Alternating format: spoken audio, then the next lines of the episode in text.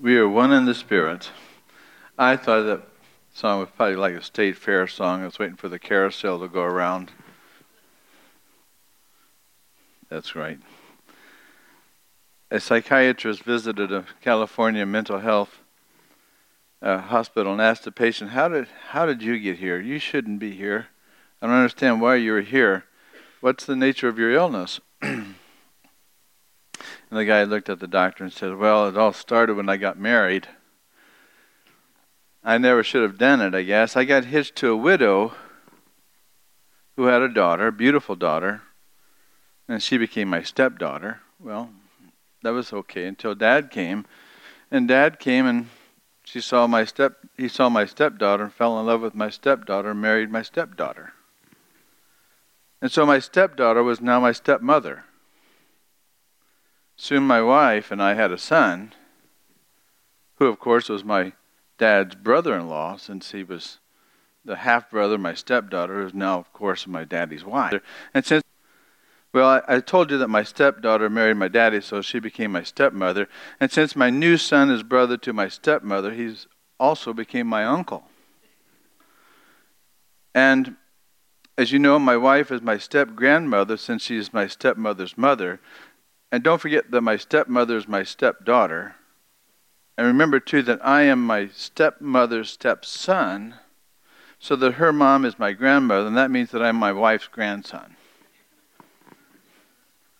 Now, hold on just a few minutes. You see, since I'm married to my step grandmother, I'm not only the wife's grandson and her baby, but I'm also my own grandfather. now, can you understand how I got in this place? Crazy, isn't it? when you step into this passage that we're going to step into today, you, like me, may feel like, what's going on here? You find yourself going, there's lots of connections and moves that Paul makes in this passage in Ephesians 5. And I want us to go slow this week because I want you to get something that's been exciting the Lord has put on my heart and uh, opening up some some dimensions to see this passage in new ways. And uh, it just seems like he alternates between subjects. And so at one time he's talking about husbands, and he's talking about wives, and he's talking about submission, and he's talking about loving his own body, and then he's talking about wives again, and then uh, leaving parents. It's just like, zzz. and so if you ever get confused in Scripture, uh, join the club. But we're going to go through this slowly because uh, there's something very significant that I want us to learn. And the theme this morning is the theme of oneness. And as we get into this topic, uh, I want you to pay attention and pay attention well because there's something that directly affects you and me as you understand that this is not just a sermon that you're coming on Sunday morning to hear. This is going to be a life transformational experience. So I'm asking you to think and hear with an ear and a spirit that says, okay, Lord, change me. What does this have to do with me? From last week, I want to review. Uh, as you know, what we're doing, we're, we're going through Ephesians and those six chapters, where chapter one is about what? Integration. That God is bringing heaven and earth together. Chapter two, through the baptism, we are incorporated into Christ. And as our baptism is into Christ, Gentile, Jew, we're all brought together as one in chapter 3, the institution of the church, where we are learning how the depth of Christ, the, the height, the width, the breadth, the length, all of that comes into the relationship that we have with the Father, knowing that we're redeemed, we're forgiven, we're, we're brought into an awareness that God is doing a work on the inside of us, in the inner man, which means that we're, we're going to be changed. And so, chapter 4, you walk in a manner worthy. Chapter 4 is about instruction, how we are learning to walk in these new ways. And chapter 5, chapter 5, just scoot right up to chapter 5, he starts with being imitation of Christ, that we walk in a manner as beloved kids. We're going to imitate the love of Christ. And so the theme of imitation is where we start off with chapter 5 chapter 5, imitating one, the love of God, the agape love of God, the grace of God. You walk in the light. We walk in the wisdom. We walk in the fullness of the Spirit. And last week we introduced this idea in the context of those things. You understand that the theme of submission is brought out. Now let me let me put this on pause for just a minute because as we go into the Bible study, what I want to have you learn and do and, and think about it, just don't read the Bible superficially and cherry pick a verse that this this verse gives me the liver shiver, so this is the passage I like. You you really don't want to do the, that reading that way. You want to really study in a robust way to study what God wants you to know. And so what he wants us to know is that if you take the context, you've got to put everything in the context to understand the meaning. But if you lift a verse out of text, it becomes a proof text, a pretext for a proof test. So as we study the Bible, there are churches in the New Testament that didn't study the Bible, like the Corinthians were kind of relying more on their experience than they were on the revelation of Christ. And so the Corinthian church had real trouble. And so different churches have different struggles. But in Acts 17:11 there was one church in Berea. You see the Berean Jews were more noble character than those in Thessalonica because they received the word with great eagerness and they examined the scriptures every day, every day to see what Paul was saying was really true. They, they were looking at the scripture critically, but lovingly, but they're looking, they're, atten- they're not just, oh, that's nice, nice sermon, Pastor. They were looking at for the different purpose to say, I want to know the author of this book. And so as we get into I want to give you two uh, words so, so, you sound uh, educated, and and that you start using these words. People go, "Oh, he's an educated guy." The two words that you may not know, and and they're they're they're important words that you you do, but you don't know these words. Word, the one word is exegesis, and the other word is eisegesis. And the exit is exegesis. It's coming out and exegesis means you read out of the text. You let the text speak to you. But eisegesis is when you read into the text. And you read into the text what your filters, your bias, your culture. We do that in a way that we misunderstand because we're only believing what we believe and we're looking for the text to support what we believe. And so these are two important words. But the idea the idea behind it is like this. You notice the word exegesis is the Bible is here and you stand under it. The Bible becomes my authority and the Bible becomes the one that I listen to. And if I am under the Bible, then if I disagree with the Bible, there's something I don't understand, the problem is with me, not with the Bible. But the, if you read in eisegesis, if you the idea is I stand above the Bible and I look down at the Bible so the Bible is below me, and my interpretation of that is more my authority. I trust my understanding more than I trust the Bible. And that's the difference in terms of attitude. I either bring myself under or over, and we want to bring ourselves under. And as we get into the book of Ephes, of, of, the, of the book of Ephesians, last week I talked about Oh, what I do as a as a linguist, uh, you study word frequencies, and word frequencies means the number of times a theme is repeated over and over in the Bible, or in a book, or in a letter. And then last week we looked at the Ephesians book. There are three thousand three hundred and eighty or eighty-six words, depending on the translation. But the frequency of those words, you'll see Christ is the number one word used here in 47 times, and God is used 30 times. But removing God and Christ and uh, the, the theme, the prominent theme of Ephesians is one. That word one is everywhere, all through, all through Ephesians. And it's used 26 times. More than grace and more than love, more than the Spirit. So the, the idea that Paul is really driving home is is that there's something about the church that they have to understand this theme of oneness. And it's not just oneness, it's a, it's a special kind of oneness. It's not just agreement, it's agreement that reflects something far beyond just a, a, social norm or a group democracy or 51%. There's something radically different about this idea. And we want to go through that very slowly because this is the context by which you have to understand this word submission. So we're talking about light, we're talking about love and light and wisdom and being filled with the Spirit. And right in the middle of this is this word submission.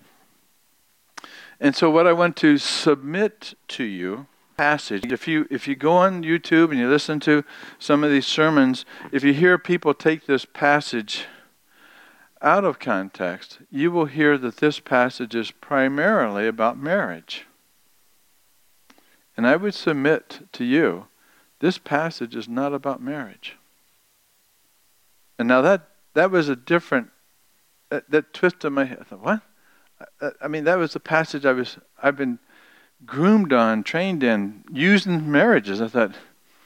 So I've been thinking about this. This passage is not primarily about marriage. Really? As we go into this, I want you to see because this is going to shift your focus. This passage is not about authority. It's not about headship primarily. This passage is not about gender, male and female, primarily. This passage is not about the roles of a husband and the roles of a wife, primarily. So get this in the back of your mind as you think, because the question is, as you think about marriage in our culture, is marriage then really a, an illustration of Christ's relationship to the church? Because if you look at marriage in our society, if that's the way Christ is reflected by looking at marriage, and, and that reflects how people in the church reflect Christ, given our society, boy, who'd want to be married? Divorce is up, living together is up, marriage is, is not being pursued as it once was. It, there's something happening in our culture because Satan wants to destroy the very institution that mirrors, that imitates this perfect relationship that he has. And therefore, as you think about marriage, uh, marriage in this context is a platform. There are three relationships that Paul goes into marriage, parenting, and caring relationships in the homes, master slave, which we don't have here. But we're going to look at those as not the primary focus, but as something that reflects something even far greater than that. And therefore, we want to go a little deeper into this passage. And so, as you walk with me in this passage, you're going to hear some things I want you to think about. Now, again, this umbrella that you keep in mind in chapter 5, the overarching umbrella is this theme of imitation. If you're going to imitate Christ, uh, you're going to read thoughtfully and diligently what it means to imitate. That's that's the overall umbrella. Did you get that up there? There, there it is. So when you read read each of these passages, read with the idea in the back of your mind: imitation, imitation, imitation, imitation. That's got to be there as the base note. Because if you don't read that, you're going to misunderstand what he's saying. But as you imitate, what are you imitating? Well, you're imitating the love of Christ. You're imitating the light of Christ. You're imitating the wisdom of Christ. But you're imitating being filled with the Spirit. Because as Christ was on earth, as Christ comes down, he reflects that outward, outwardly. And therefore, you come to this idea of submission and you come to this idea of oneness because it's submitting to imitate Christ in our relationships in the church and at home. Like what John said, um, I want you to remember, like what John said, if we walk with Christ, if if John, John and Peter and Paul, they all understood this, that if you had this vertical relationship with Jesus Christ and you trust Him as your Savior, if this is true, you won't think My Jesus, my Savior, me, me, me, my, my, my. It won't be just an independent individual relationship because that is an American way of thinking. Those are American glasses that says, I'm okay. I'm okay. That is not New Testament scripture. What the New Testament says, we, we, we. If we walk with Christ as Christ is in the light, then John says that we will have fellowship with the light. No, it doesn't say that. It says if we walk with Christ, we have fellowship with one another. So when Christ is present, there's an extension out horizontal, horizontally. And this is what this is the backdrop as you understand um, what Paul is getting at with this idea of oneness. So think with me oneness. Jesus was one. I and the Father are one. Jesus brought the two together as one. And he prayed that, that the oneness that God and Jesus had would be the same oneness that you and I would have. It would mean that there would be a, a relationship that would be so close that you would not, not reflect and imitate the very one that you're connected to. And so, this idea of connection, this idea of connection, this idea of oneness is what Paul is trying to get at when he's talking, first of all, that you understand that this, this oneness and this submission reflect not just a moral thing or, or model of marriage, it reflects the very Trinity relationship that, that Father, Son, and the Spirit enjoy. The submission is not just a Garden of Eden principle, it is a cosmic principle rooted in the very nature and person of Christ Himself that Christ and God and the Spirit submit to one another. They're one with each other. And that oneness, that unity, that beautiful relationship is what He wants for us. And therefore, understand that oneness is anchored in the very nature and character of God. And therefore, if you understand oneness and submission, it is the distinctive mark of being filled with the Spirit. Now, that jumped off the page when I looked at it last week. I thought, there are lots of things that would say, well, he's filled with the Spirit. He's going to be speaking in tongues, or you hear that. You hear Pentecostal experiences. You will hear, oh, he's in prayer. He's got a prayer life, a spiritual uh, relationship. There's lots of things when you think about the Spirit being filling people that they're going to go out with power and they're going to do signs and wonders when Paul talks about being filled with the Spirit, he talks about one, the worship and songs and hymns and spiritual songs. But when he's talking about filling and worship of Christ, the first thing he does, and get this, the first thing he does, if you're filled with the Spirit, you will submit. I, look, I thought, I've never heard that. Have you? Submission then becomes the mark if you're a person filled with the Spirit. Radical because, wow, I've never heard that. That's radical. Why is it radical? Because it's God's nature. It's not our nature because we have fallen, separated. We've lost that connection and perception with Christ, and therefore it's about us. But in the kingdom of heaven, it's never just about us, it's always about the kingdom and the king. And therefore, the mark of the Holy Spirit, if you're filled with the Holy Spirit, Paul says, you're going to be submitting one to another out of reverence. Out of reverence.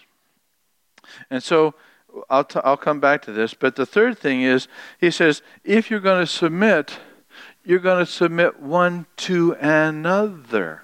Now, that's a really intriguing thought. It's, and we talked a little bit about this in Sunday school that if I'm going to be filled with the Spirit and I'm going to be submitting, I should be submitting to Christ. That's what it should say. But it didn't say that. It says if I'm going to be filled with the Spirit and I'm going to be submitting to Christ, then I will be submitting to each one of you. It's to each other in the body of Christ. Now, now stay with me because this is radical. I understand it's radical. But it means that that which Christ said that this new commandment that I give to you that you love each other, even as I have loved you, as I have loved you, as I submit to you, as I give myself to you. You will be known as a community of people that are more Christ like because you love well, because you're submitting, because you're filled with the Spirit. Now that was something I thought, I didn't see that because I'm thinking about marriage. But the passages when the Spirit of God comes in Acts 2, they were all together. They were of one accord. There was a harmony, there was a unity, there was a community immediately established because the Spirit of God had come. And therefore, to understand that submission promotes the oneness, and the oneness promotes submission. They go together. There's a, there's a dance where if you bring in this relational quality, you're going to see God's Spirit do something unusual in the body of Christ. And so this oneness, this submission, means, and get this, because this is not the image that we have of, of submission. Submission comes out of this issue of worship and being filled with the Spirit. Because in songs and hymns and spiritual songs, the filling of the Spirit, there's a sense of, of worship and reverence and respect. I love Christ. I, I want to obey Christ. I want to follow Christ. It's this idea of I want to be with Him because, because He is who He is and He's called me to be in this relationship with Him. This is a relationship of affection, of worship. And therefore, to submit, to become one, and to be one, and therefore I submit, is all of this theme behind what Paul's going to get into in a minute. But then submission means we present ourselves. And last week we talked about uh, the word submit, mit, M-I-T. It means uh, to submit, to send under. MIT means to send. Admit, emit, omit, transmit, commit, permit. You get the idea.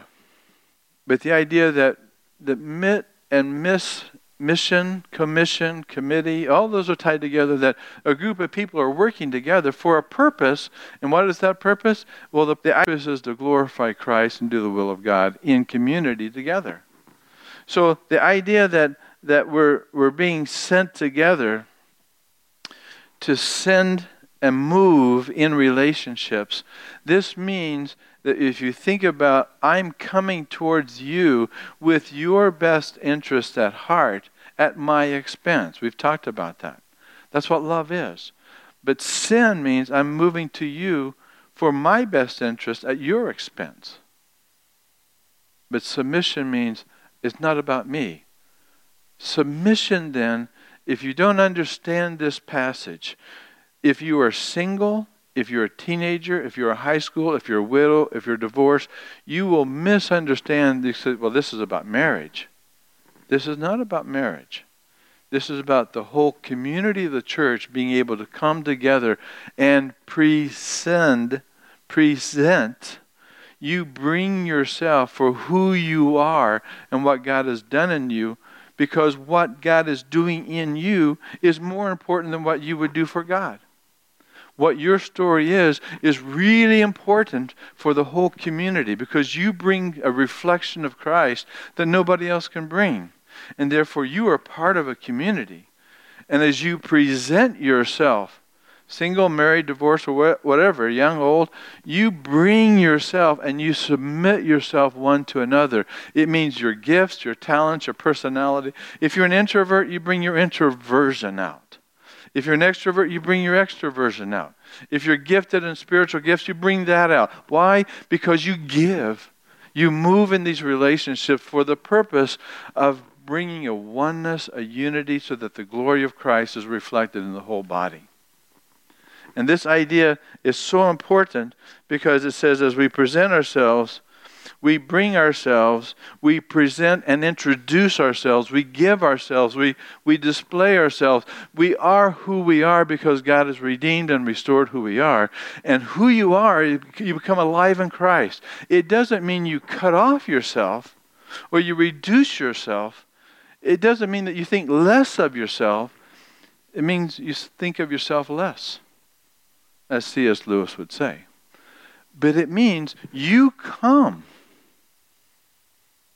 And as I come into relationship with you, and as I bring that oneness and that submission to you, you should feel this connection in the body of Christ. And so often, a lot of churches, they're not connected. They pretend to be connected. They don't go across the aisle to shake hands. They won't say hi.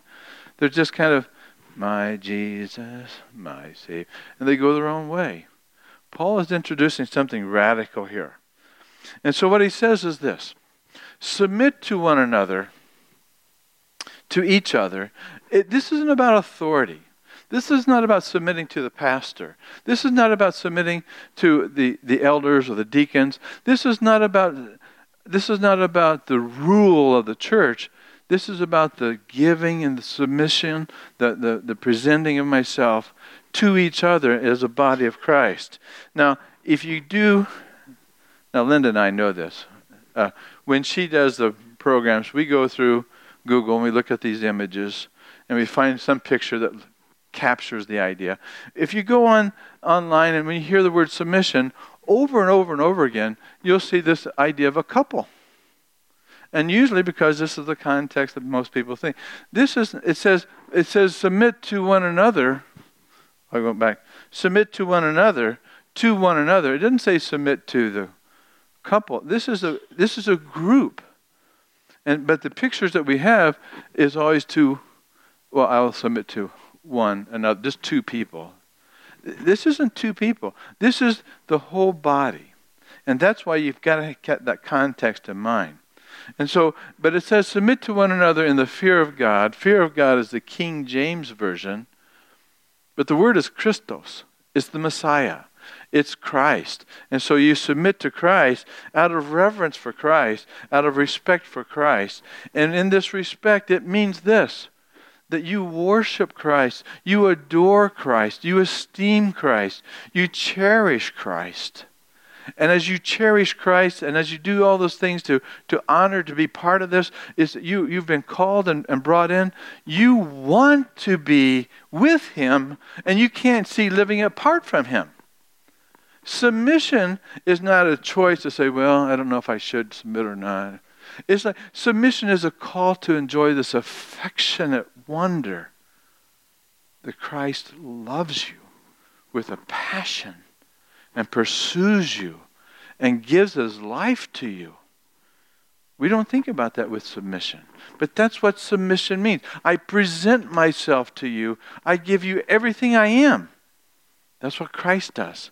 And yet to think that we would do that one to another, you miss the point. We do this as a body of believers and therefore open the door to the thinking that this is about a larger community. We are submitting and presenting and giving and loving in respect and reverence out of Christ, but we do that same thing we would do to Christ. We bring that in a relationship where I guard your dignity. I respect who you are. I honor, I cherish, I appreciate, I affirm this is all that's entailed to this idea that as a church you come together because you're one.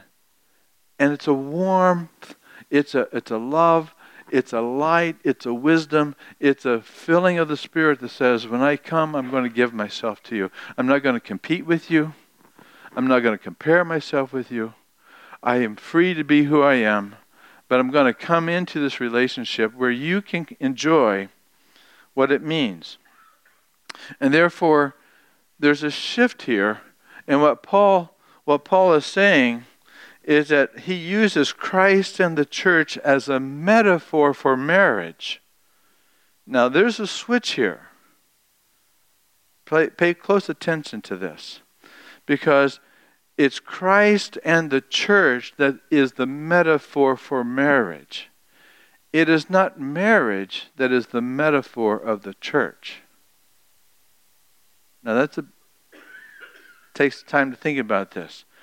Because the principle of submission and one, oneness comes out of this call to be walking in imitating the nature of God. You are called to connect. If you are restored, you are no longer divorced. If you're connected, you're no longer separated. This oneness is why Christ came to bring us back together. And therefore, when you think about this picture of marriage, keep in mind imitation Keep in mind oneness. Keep in mind submission. Keep in mind this affectionate desire that I want to be with you. Of course I would. Why wouldn't I? This is about the love, the light, the wisdom, and the filling of the Spirit. And therefore, it's the way the church is to be with one another. It's about this type of oneness, this type of community that we say here at Chesterland Baptist. When people see us, will they see Christ in us? Will they see Chesterland Baptist? Will they see a nice group of people that's a nice social group that works well together? Or will they see Christ? And it's a different kind of oneness that Paul's after for the Ephesians. And remember, the Ephesians were, were very independent. They were sexually addicted. They were alcoholic. They were, they were litigious. They were, they were about themselves. It just, they had no other centeredness about them. But when Paul calls them, he says, I want you to understand that it is the Lord who wants, he prays that they would be one as we are one, and the two shall become one. The man shall leave his mother, and the woman shall leave her home, and they will travel on, and they two become one. And so there's something about this oneness that Paul is trying to drive at. And what he's saying is that this is the kingdom thinking. This is the light thinking. This is how God wants you to experience that if if you understand what I'm saying, you're going against everything that Genesis says is wrong when when God says this is good, this is good, this is good, this is good, but loneliness is not good. Isolationism is not good. Independence is not good. But what is glorious is this oneness, this connection, this beauty that when I come to you, you should rest in the fact that I'm here on your behalf. I'm seeking your best interest because God is seeking your best interest. And therefore, to understand, and, and as the backdrop, as a context, this is kingdom thinking. And this thinking then becomes the very influence of the Spirit that shapes the attitude of the wife as she moves towards the husband to submit, not because he's the male, not because he's the head of the house, not because of the position, not because of the culture, because she wants to. I want to be with him. I want to be one with him. I want, and that's what this is all about. And likewise, the husband, it addresses his attitude. Now, notice when we think about submission, usually it's a one way, top down, male to female. That's the way this is perceived. This is not the way Paul talks about it. He says, submit one full thing. And therefore, there's a mutual submission going on. There's a beautiful thing. And therefore, if you understand the oneness here, the oneness is submitting to imitate Christ to my wife, to imitate Christ to my husband. It's I want to imitate because I'm filled with the Spirit, I'm other centered, and I move to the oneness because I want to. Not because I have to. Not because it's the rule or the moral or the authority or the hierarchy or the. It's about relational connection. And that's the beauty of this thing. It's the oneness, it's these pieces coming together. And when the pieces come together, there's a wondrous beauty. And this beauty is what Paul wants you to understand. Submission, as we present ourselves, gives the very reflection of the imitation of Christ to each other. And that's what this submission and oneness is all about. Now, the idea is that the church then becomes the metaphor for marriage. Not marriage is the metaphor for the church. That the way we relate in the church is that's what this is about. And then next week we'll look at these three relationships. Well, how does that work out? How does it really work out in male in, in, in the marriage? What does it mean for a husband to submit to the wife? Now, last week I I, I told Sandy about this. There are 12 verses here, the longest passage on marriage. Two and a half verses have to do with the wife. Nine and a half have to do with the husband. Sandy says, Oh, good. the idea of what it means for a man to submit. What does it mean for Christ to submit? That's what you got to get back. We do this to imitate Christ. Next week we'll talk about that. But not only with the marriage, in parenting. How does that work with parenting? What does it mean that kids obey parents and they submit to the do the parents submit to the child? Mm. Well, how about masters and slaves? This we don't have slaves, but in many places of the world, this is a household servant, a butler or one who comes in. You care for those, and so as we move into those three pictures, keep in mind this context because if you don't, you'll misunderstand. This is not about marriage. This is not about parenting. This is not about work relationships. This is about reflecting Christ in the oneness that He has that's supposed to be in the church. And you're called to be part of that. And as we grow in that, what will happen is you bring everything that you are, all that you are, strengths and weaknesses, because we are committed as a body of Christ to reflect Him. Isn't that great? There's more to this, so you can unbuckle your seatbelt and we'll continue next week. But I just want you to remember that that this submission is to one another. And as we do that, we reflect and imitate the very glory of Christ. Let's, uh, let's close in a word of prayer. Uh, Lord, your, your ways of thinking are so much higher than ours. And sad to admit that the culture too often interferes and we don't hear you. But would you give us ears to hear this, Father, this morning? And give us the humility and the grace to say, uh, Teach me again. As we search the scriptures, uh, help us to understand what this means for us at Chesterland Baptist to be the church on earth, the foundation that you set up, but we walk together, we work together, we reflect Christ together. So, Lord, take these words and make them a reality. For your glory and for our growth we pray. Amen.